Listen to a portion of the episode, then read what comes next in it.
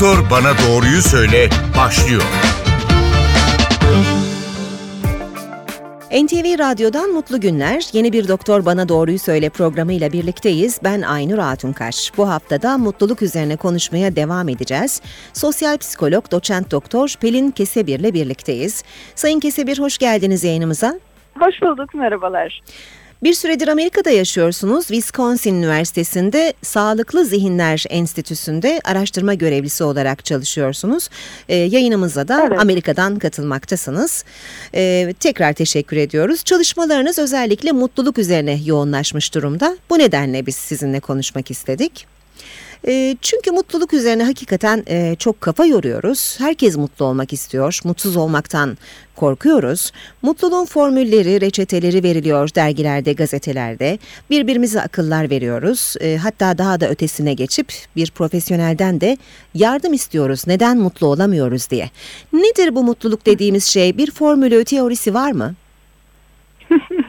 evet, evet bu herkesin yüzyıllardır, e, asırlardır ve e, bin yıllardır e, herkesin sorduğu bir soru gerçekten de.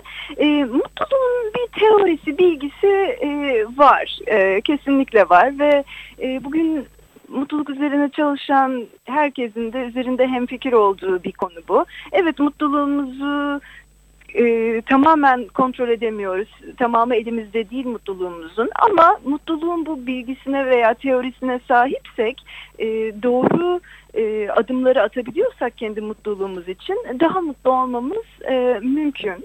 E, aslında bu bilgi baktığımızda e, manevi geleneklerin, dinlerin, e, pek çok filozofun, e, kişisel gelişim yazarlarının e, bize söylediği şeyler aslında e, çok da yanlış değil. E, bunu şimdi görebiliyoruz. Özellikle bilimin yöntemlerini kullanarak mutluluk nedir, nasıl ulaşılır'a biraz daha e, sistematik bir şekilde e, baktıktan sonra...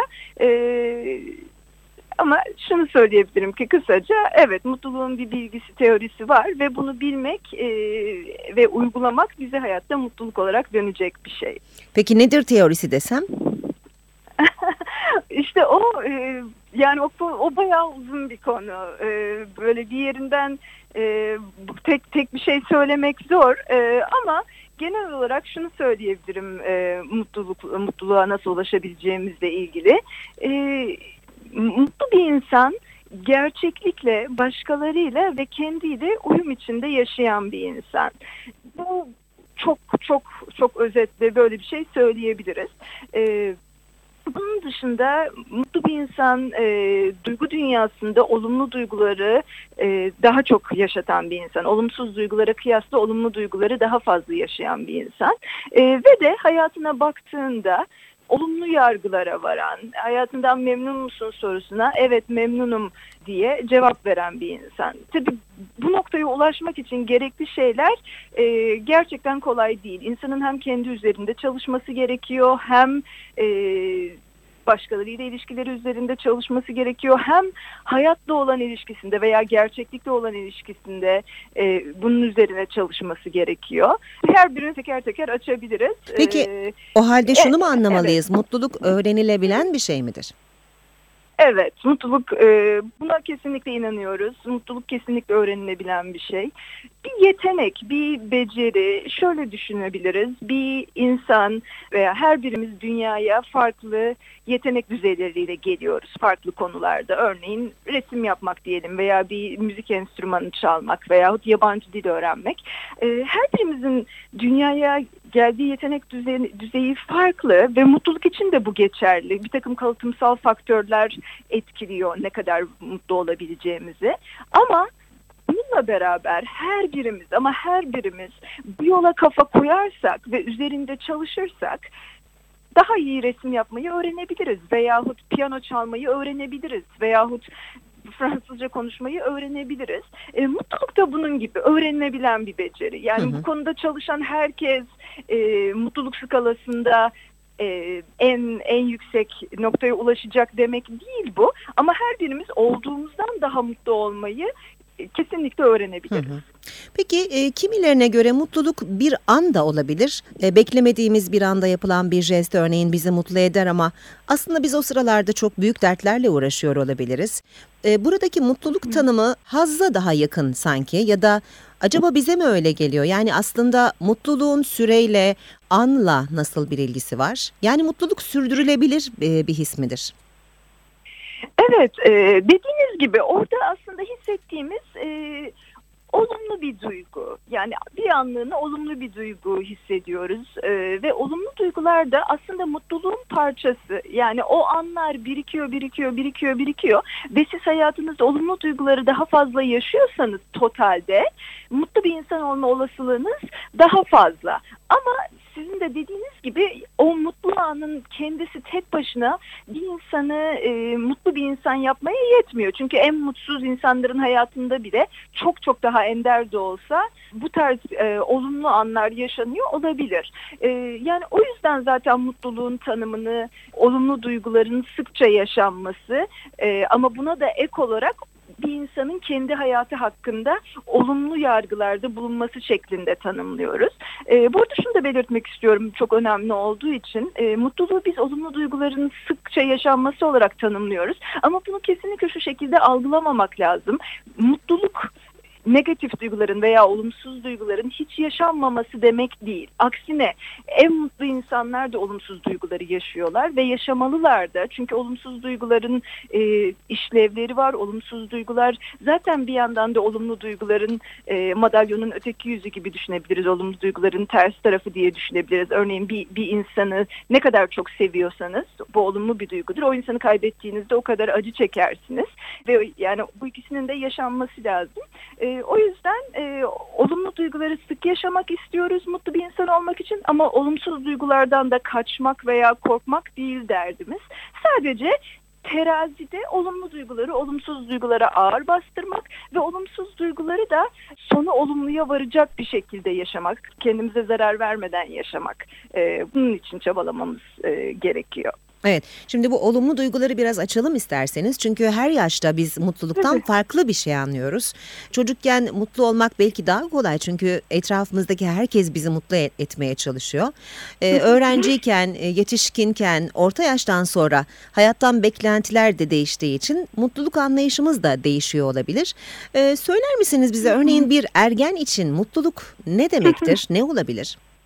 Evet, dediğiniz gibi mutluluğu nerede aradığımız değişiyor yaştan yaşa. E, mutluluğun nerede, nasıl bulunabileceğine dair fikirlerimiz değişiyor. Bir ergen için örneğin tahminen okulunda arkadaşlarında arkadaşları arasında e, sevilmek, e, başarılı olmak, kendisi için değerli alanlarda e, öne çıkmak bunlar örneğin e, mutluluğun koşulları olabilir. Yaşla beraber bu gerçekten de değişiyor. Şunu biliyoruz e, çalışmalardan e, ve bu benim paylaşmaktan hoşlandığım bir bilgi çünkü bize ümit veriyor. Aslında yaşla beraber e, mutluluk özellikle de pozitif duyguları deneyimleme sıklığı artıyor. Ama bu e, yani ileriki yaşlarda belki 50 yaş 50'lerden 60'lardan sonra görüyoruz ki daha yaşlı insanlar daha fazla olumlu duyguları yakalıyorlar ve bırakmıyorlar. Acaba yani bu küçük ha- şeylerden. Acaba hayatın ne kadar değerli olduğunu yaş aldıkça daha iyi anladığımız için mi? E, Evet bunu söyleyenler var. Sebebinin bu olduğunu söyleyenler var. Çünkü e, her anın değerinin artık biraz daha farkındasınız. Artık biraz daha e, hayatın ne olduğuna dair daha sağlam bir bilgiye sahibiz. Ve onun ne kadar değerli ve geçici olduğunu bilince böyle küçük şeylere çok fazla takılmıyoruz.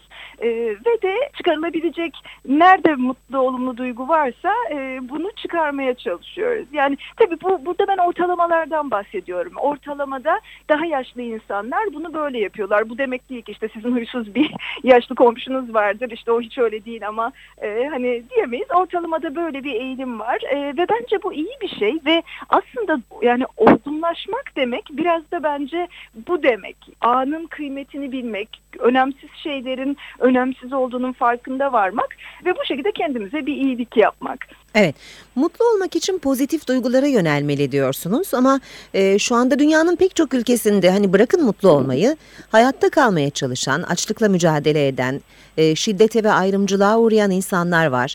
Keza doğadaki diğer canlılar da insan eliyle yok ediliyor ve biz e, bunları görüyoruz, duyuyoruz. E, denklemin tabii diğer tarafında da olabiliriz. Ne tarafında olursak olalım, mutluluğu yakalamak e, çok da kolay görünmüyor. Nasıl bulabiliriz mutluluğu? Evet, çok yerinde bir soru. Zaten mutluluk hakkında çalışıp da e, böyle bir soru sorulmamak e, imkansız. E, şimdi burada birkaç tane söylemek istediğim şey var. Birincisi şu, mutluluk sadece bize kendimizi iyi hissettiren ve şımarıkça, bencilce bir duygu değil. Aynı zamanda mutlu olduğumuzda hayatta olumlu sonuçlara e, veya olumlu e, hayatta e, olumlu bir takım şeyler yaşama ihtimalimiz çok daha fazla oluyor. Ne gibi olumlu şeyler? Örneğin daha iyi ilişkilere sahip olmak, sağlığımızın daha iyi olması, daha başarılı bir insan olmak. Bütün bunlar e, mutlulukla beraber geliyor. Yani bununla da kastettiğim şu, biz mutlu olduğumuzda sadece kendimizi iyi hissetmiyoruz. Aynı zamanda kendimizi dünya için daha fazla bir şeyler yapabilecek veya ülke için veya e, mücadele etmek istediğimiz sorunlar neyse onlar için daha fazla enerji sarf edebilecek bir konuma getirmiş oluyoruz. Yani e, mutlu olduğumuzda aslında bizim etrafımıza da iyi gelme ihtimalimiz artıyor. O anlamda aslında zor zamanlarda mutlu olmaya çalışmak, zor zamanlarda yine bahsettiğimiz gibi olumlu duyguları, iyimserliği, hayat coşkusunu, cesareti, çalışkanlığı elden bırakmamak aslında daha değerli. Diyeceksiniz ki e, tamam ama çok zor, çok fazla acı var, çok fazla zorluk var. E, haklısınız gerçekten öyle. Gerçekten e, dünyaya baktığımızda bugün çok çok hırpalayıcı, çok e, üzücü şeyler görüyoruz. Benim yaklaşımım şu şekilde dünya gerçekten evet çok zor bir yer ama buna birazcık perspektif içinde bakmamız gerekiyor. Nasıl bir perspektifle? Şöyle bir perspektifle. Birincisi dünya hiçbir zaman kolay bir yer olmadı. Dünya hiçbir zaman acıdan, zorluktan muaf bir yer olmadı. Aksine e, şu anda bütün e, bu konuda çalışanların, tarihçilerin söylediği şey şu. Biz aslında şu an görece olarak yaşanmış en iyi zamanda yaşıyoruz hastalıklar, ölümcül hastalıklar azaldı. Örneğin sağlık konusunda inanılmaz çalışmalar yapıldı. Eğitim konusunda şu anda e, okuma yazma oranları hiç olmadığı kadar yüksek. Bunun dışında savaşlar görece olarak azaldı. Yani bir sürü bir sürü açıdan baktığımızda aslında dünyada doğmuş olmak için belki en iyi zamanda yaşıyoruz. Bu demek değil ki şu an dünyada mücadele edilmesi gereken çok çok fazla şey yok. Var, kesinlikle var. Ama benim hep dediğim şu, Bundan önceki devirlerde yaşayan insanlar objektif olarak bizden çok daha kötü koşullarda yaşamalarına rağmen ümitlerini yitirmediler, havluyu atmadılar ve o dönemde mutlu olan, enerjik olan bir şeyler yapan, üreten, geleceğe gelecek için faydalı şeyler yaratan insanlar sayesinde biz bu gelişmeyi görebildik. E, o zaman bizim de aynı perspektife sahip olup gelecek nesiller için onları daha da iyiye taşımak için e, aynı şekilde çalışmamız lazım ve üstelik biz onlardan çok daha da iyi şartlardayız bir sürü açıdan e, ve bunu yapmakta e, bir anlamda vazifemiz diye düşünüyorum. Yani ne alırım değil ne verebilirim de arada bir düşünmekte fayda var diyorsunuz.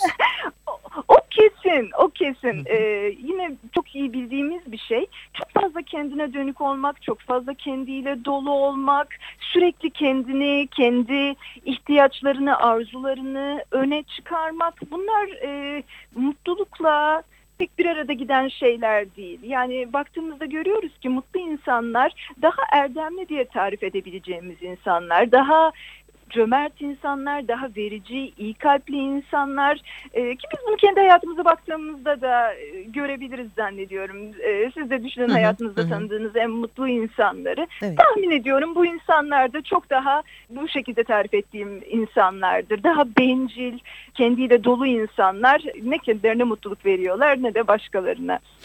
Sevgili NTV Radyo dinleyicilerine hatırlatalım. Bugün Doktor Bana Doğruyu Söyledi. Mutluluk üzerine konuşuyoruz ve yayınımıza Amerika Birleşik Devletleri'nden katılan sosyal psikolog doçent doktor Pelin Kesebir ile birlikteyiz. Kendisi Wisconsin Üniversitesi'nde Sağlıklı Zihinler Enstitüsü'nde araştırma görevlisi olarak çalışıyor ve özellikle de mutluluk üzerine çalışmaları, araştırmaları var. Pelin Hanım bir anket yapsanız deneklerin yarıdan fazlası mutlu olduğunu söyler. Cevabının e, yanında da işte çok şükür sağlığım yerinde, borçlarımı ödeyebiliyorum, çocuklarımı okutabiliyorum gibi argümanları da sıralar. Şükran duymakla mutluluğu açıklayabilir miyiz? Kesinlikle. Zaten e, şükran hissi mutlulukla en fazla ilişkilendirilmiş duygulardan biri. Yani şükran hissini fazla hisseden insanlar aynı zamanda en mutlu insanlar. Şükranla mutluluk bir yerde birbirinin ikizi gibi, kardeşi gibi. Çünkü biz aynı anda hem şükran duyup hem de mutsuz olamıyoruz. Yani şükran hissettiğimizde otomatikman e, mutlu olmuş oluyoruz. E, şükran hissetmek e, zaten dinimizde de olan bir şey, dilimizde de olan bir şey. Yani dilimizde Türkçe'de çok söylüyoruz biz hani e, şükür şöyle oldu böyle oldu hamdolsun gibilerden e, ama bunun sırf dilimizde kalmaması içimizde de hissetmemiz onu e, gerçekten bizi mutlu kılacak bir şey. Çok fazla çalışmalar var şükran hissini hayatına daha fazla taşıyan insanların daha mutlu olduğu ile ilgili. Bunu ne gibi şekillerde yapabiliriz? Örneğin e, şükran günlükleri diye bir şey var. Ne, ne yapıyorsunuz? Örneğin akşam yatmadan önce o gün e, başınızdan geçmiş ve veyahut e, genel olarak şükran duyduğunuz bir takım şeyleri not alıyorsunuz. Veyahut e, hayatınızda şükran duyduğunuz birine bir mektup gönderebilirsiniz. Minnet duyduğunuz birine bir mektup gönderebilirsiniz. Hem yine hem kendinizi mutlu etmiş olursunuz hem karşınızdakini mutlu etmiş olursunuz.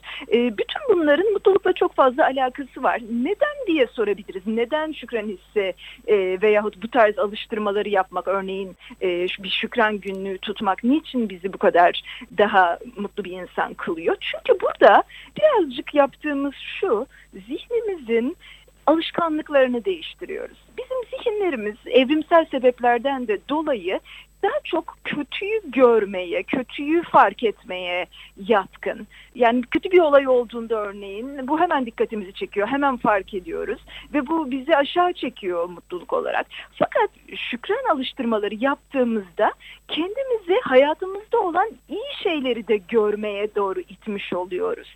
Ve bu alışkanlık hayattaki iyi, olumlu, güzel şeyleri fark etme alışkanlığı aslında mutluluğun en temel, en birincil ön sebeplerinden bir tanesi. O yüzden bütün bütün dinleyicilerimize e, öneririm bu şükran işini ciddiye almak, e, içtenlikle hayatınızda şükran duymayı öğrenmek ve bunun alıştırmasını yapmak çok çok fayda getirecektir.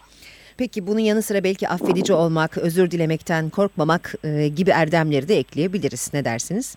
Kesinlikle, kesinlikle. Tabii orada sınırlar çok önemli veyahut affedici olmak örneğin bu şey demek değil. O insanı illa hayatınıza alacaksınız veyahut onunla ilişkinize devam edeceksiniz demek değil. Ama e, kendi zihnimizin içinde yıkıcı duyguların, zarar verici duyguların, kin, öfke, intikam arzusu gibi duyguların yaşamasına izin vermemek aslında bizim kendimize yapacağımız bir iyilik. Hı hı. E, ve genel olarak affedicilik gibi, şükran gibi dediğimiz erdemler e, hep mutlulukla alakalandırılan şeyler. Peki.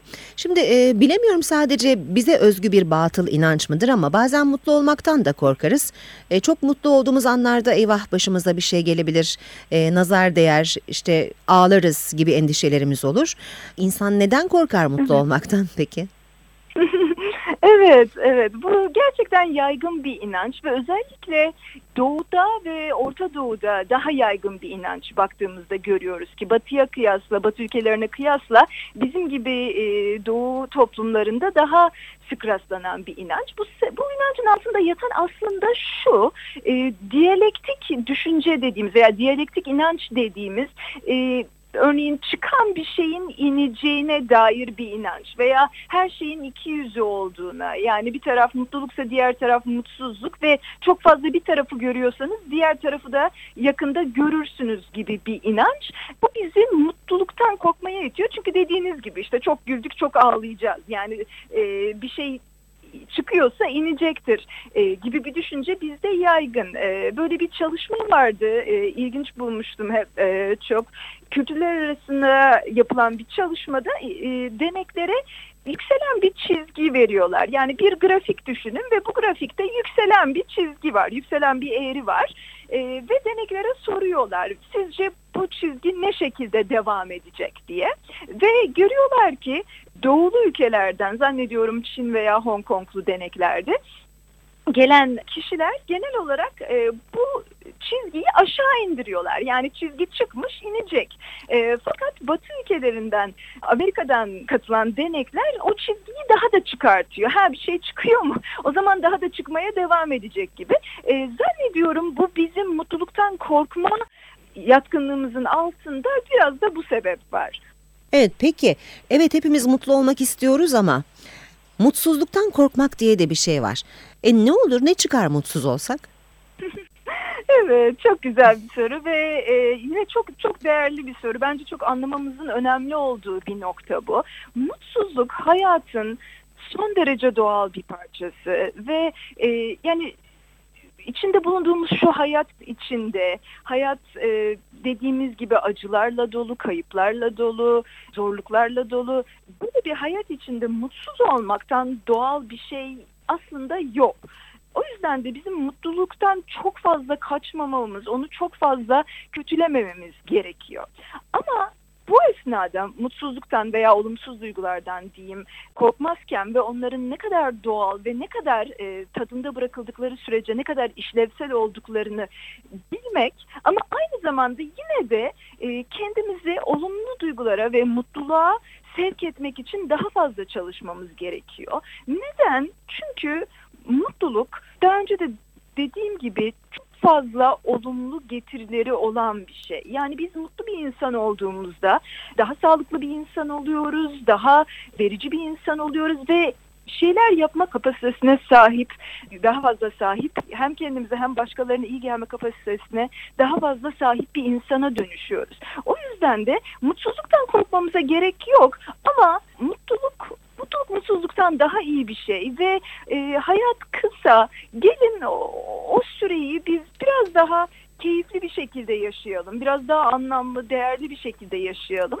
E, mutluluk bize bunları sağlayacak bir şey ve o yüzden de e, mutsuzluğu romantize etmeye de gerek yok. E, korkmayalım ama mutsuzluk bataklarına kendimizi bırakmayalım. Mutluluk Hı. için çalışalım derim ben. Aslında negatif duyguların da e, bizi biraz daha olgunlaştıracağını da sanırım hiç akıldan çıkarmamak gerek. Kesinlikle, kesinlikle. Yani negatif duygular dediğim gibi öncelikle çok işlevsel olabiliyorlar. Ee, şöyle düşünün, bir insan düşünün acı hissetme kapasitesi yok. Diyelim fiziksel acı. Böyle hastalıklar da var zaten. Konjenital analsezi diye bir hastalık var örneğin. Çocuk e, doğuyor fakat acı hissi yok. Şimdi diyeceksiniz ki belki aa ne kadar güzel keşke bende de olsa. Ama tabii ki hiç öyle değil durum. Ee, yani böyle bir çocuk çocuğun başına her şey gelebiliyor. Örneğin çocuk kendi e, e, ellerini çiğneyebiliyor, kendi dilini çiğneyebiliyor veyahut kaynar suya elini sokuyor, hiçbir şey hissetmiyor, apandis patlayacak oluyor, hiçbir şey hissetmiyor. Ya buradan neyi anlıyoruz? Acı aslında işlevsel bir şey. Acı bize diyor ki ya bak burada bir problem var, sen buna bir dikkat et, yapılması gereken neyse onu yap. E, olumsuz duygular da doğru yaşandıklarında bizim için aynen bu şekilde bir habercilik işlevi taşıyorlar. Yani olumsuz duygu bize diyor ki ya bak burada bir burada yanlış giden bir şeyler var. Örneğin depresyondasın. Senin hayatında bir şeyleri değiştirmen lazım veya kendinde bir şeyleri değiştirmen lazım. Biz e, bu duyguları böyle bir şekilde aldığımızda bir haberci, bir mesajcı gibi gördüğümüzde ve onların bizi e, bizim üzerimizde yıkıcı etkiler e, yapmasına, davranışlarımızı çok olumsuz yönde etkilemesine örneğin ne olabilir? İşte bağımlılıklara yönelebiliriz veyahut kendi geleceğimizi tehlikeye atan başka türlü davranışlarda bulunabiliriz. Bunu yapmadığımız sürece olumsuz duygu aslında bizim dostumuz olabilecek bir şey ve şu anda eğer olumsuz duygular yaşayanlarımız varsa da bu şekilde bakmalılar diye düşünüyorum ben. Hep sorumuz şu olmalı. Ben bunu nasıl iyi bir şeye çevirebilirim? Evet şu anda kendimi kötü hissediyorum ama bundan nasıl çıkabilirim? Bunu nasıl iyi bir şeye dönüştürebilirim? Ee, bir de son olarak şunu da eklemek istiyorum ki olumsuz duygular tıpkı olumlu duygular gibi geçici. Yani duygular geçici ve olumsuz duygular da geçecek. Yani biz onu bıraksak zaten birazcık geçecek. Ee, çok fazla olumsuz duygulara direnmemek gerekiyor. Ve bazen hani bazen öyle bir ruh halinde oluyoruz ki hiç o, o olumsuz duygudan olumlu bir şey de çıkmaz. Yani tamam kötü hissediyoruz kendimizi. Tamam o zaman onu da yaşayalım. O da o da insanlığın bir hali. O da e, o da hayatın bir parçası. Sezen Aksu'nun şarkısında dediği gibi ağlamak güzeldir. O da insan olmaktır. E, bırakın da yaşayalım. E, direnç göstermediğimizde o duygu zaten daha çabuk geçecek. Evet. Peki e, yeni yılın ilk günlerinde güzel bir yıl olsun, mutlu bir yıl olsun e, duygu ve düşünceleriyle İnşallah. biz bu programı e, yine mutluluğu konuşmaya ayırdık. O yüzden de e, sizinle konuşmak istedik. E, son olarak şunu da aslında çok merak ettik. Sizi mutluluğu araştırmaya iten motivasyon neydi? Ha, evet çok güzel bir soru. Ee, ben e, sanırım çok küçük yaşlardan beri hep böyle hayatın büyük sorularına meraklı oldum. Hayatı nasıl yaşamalıyız, mutluluk nedir, iyi yaşam nedir gibi sorulara ve e, hep böyle okullarda okudum. Aslında uzunca bir süre e, mutluluk konusunu çalışmadan önce e, doktora çalışmalarım esnasında aslında ölüm konusunu çalıştım. Ölümlü olmanın, insanlar olarak ölümlü olduğumuzu bilerek yaşamanın üzerimizdeki e, psikolojimiz üzerindeki etkilerini çalıştım. E, ve bu da yine aynı bu varoluşa dair büyük sorulardı. Sonra e, benim Amerika'da doktora yaptığım dönem mutluluk biliminin veya pozitif psikolojinin patladığı döneme denk geldi ve bu tam olarak benim de çalışmak istediğim konuydu ve kendimi yavaş yavaş yavaş yavaş ona doğru çekiliyor buldum. Ee, şu anda da düşüncem o ki e, ya mutluluktan önemli konu az. Çünkü mutluluk hepimizin ulaşmaya çalıştığı bir şey. Hepimiz farklı şekillerde gerçekleştiriyoruz bu arayışı ama özünde yaptıklarımızı neden yapıyoruz? İyi bir hayat yaşamak için, mutlu bir hayat yaşamak için. O yolda e, verilmiş tüm cevapları bulmak, e, insanlara insanlara daha mutlu bir hayat yaşamaları yolunda yardımcı olmak, e, bundan benim için daha değerli bir şey yok. Peki o zaman e, pozitif duygularınızın daha yoğunlukla yaşanacağı bir yıl olsun sizin için diyelim Pelin Hanım.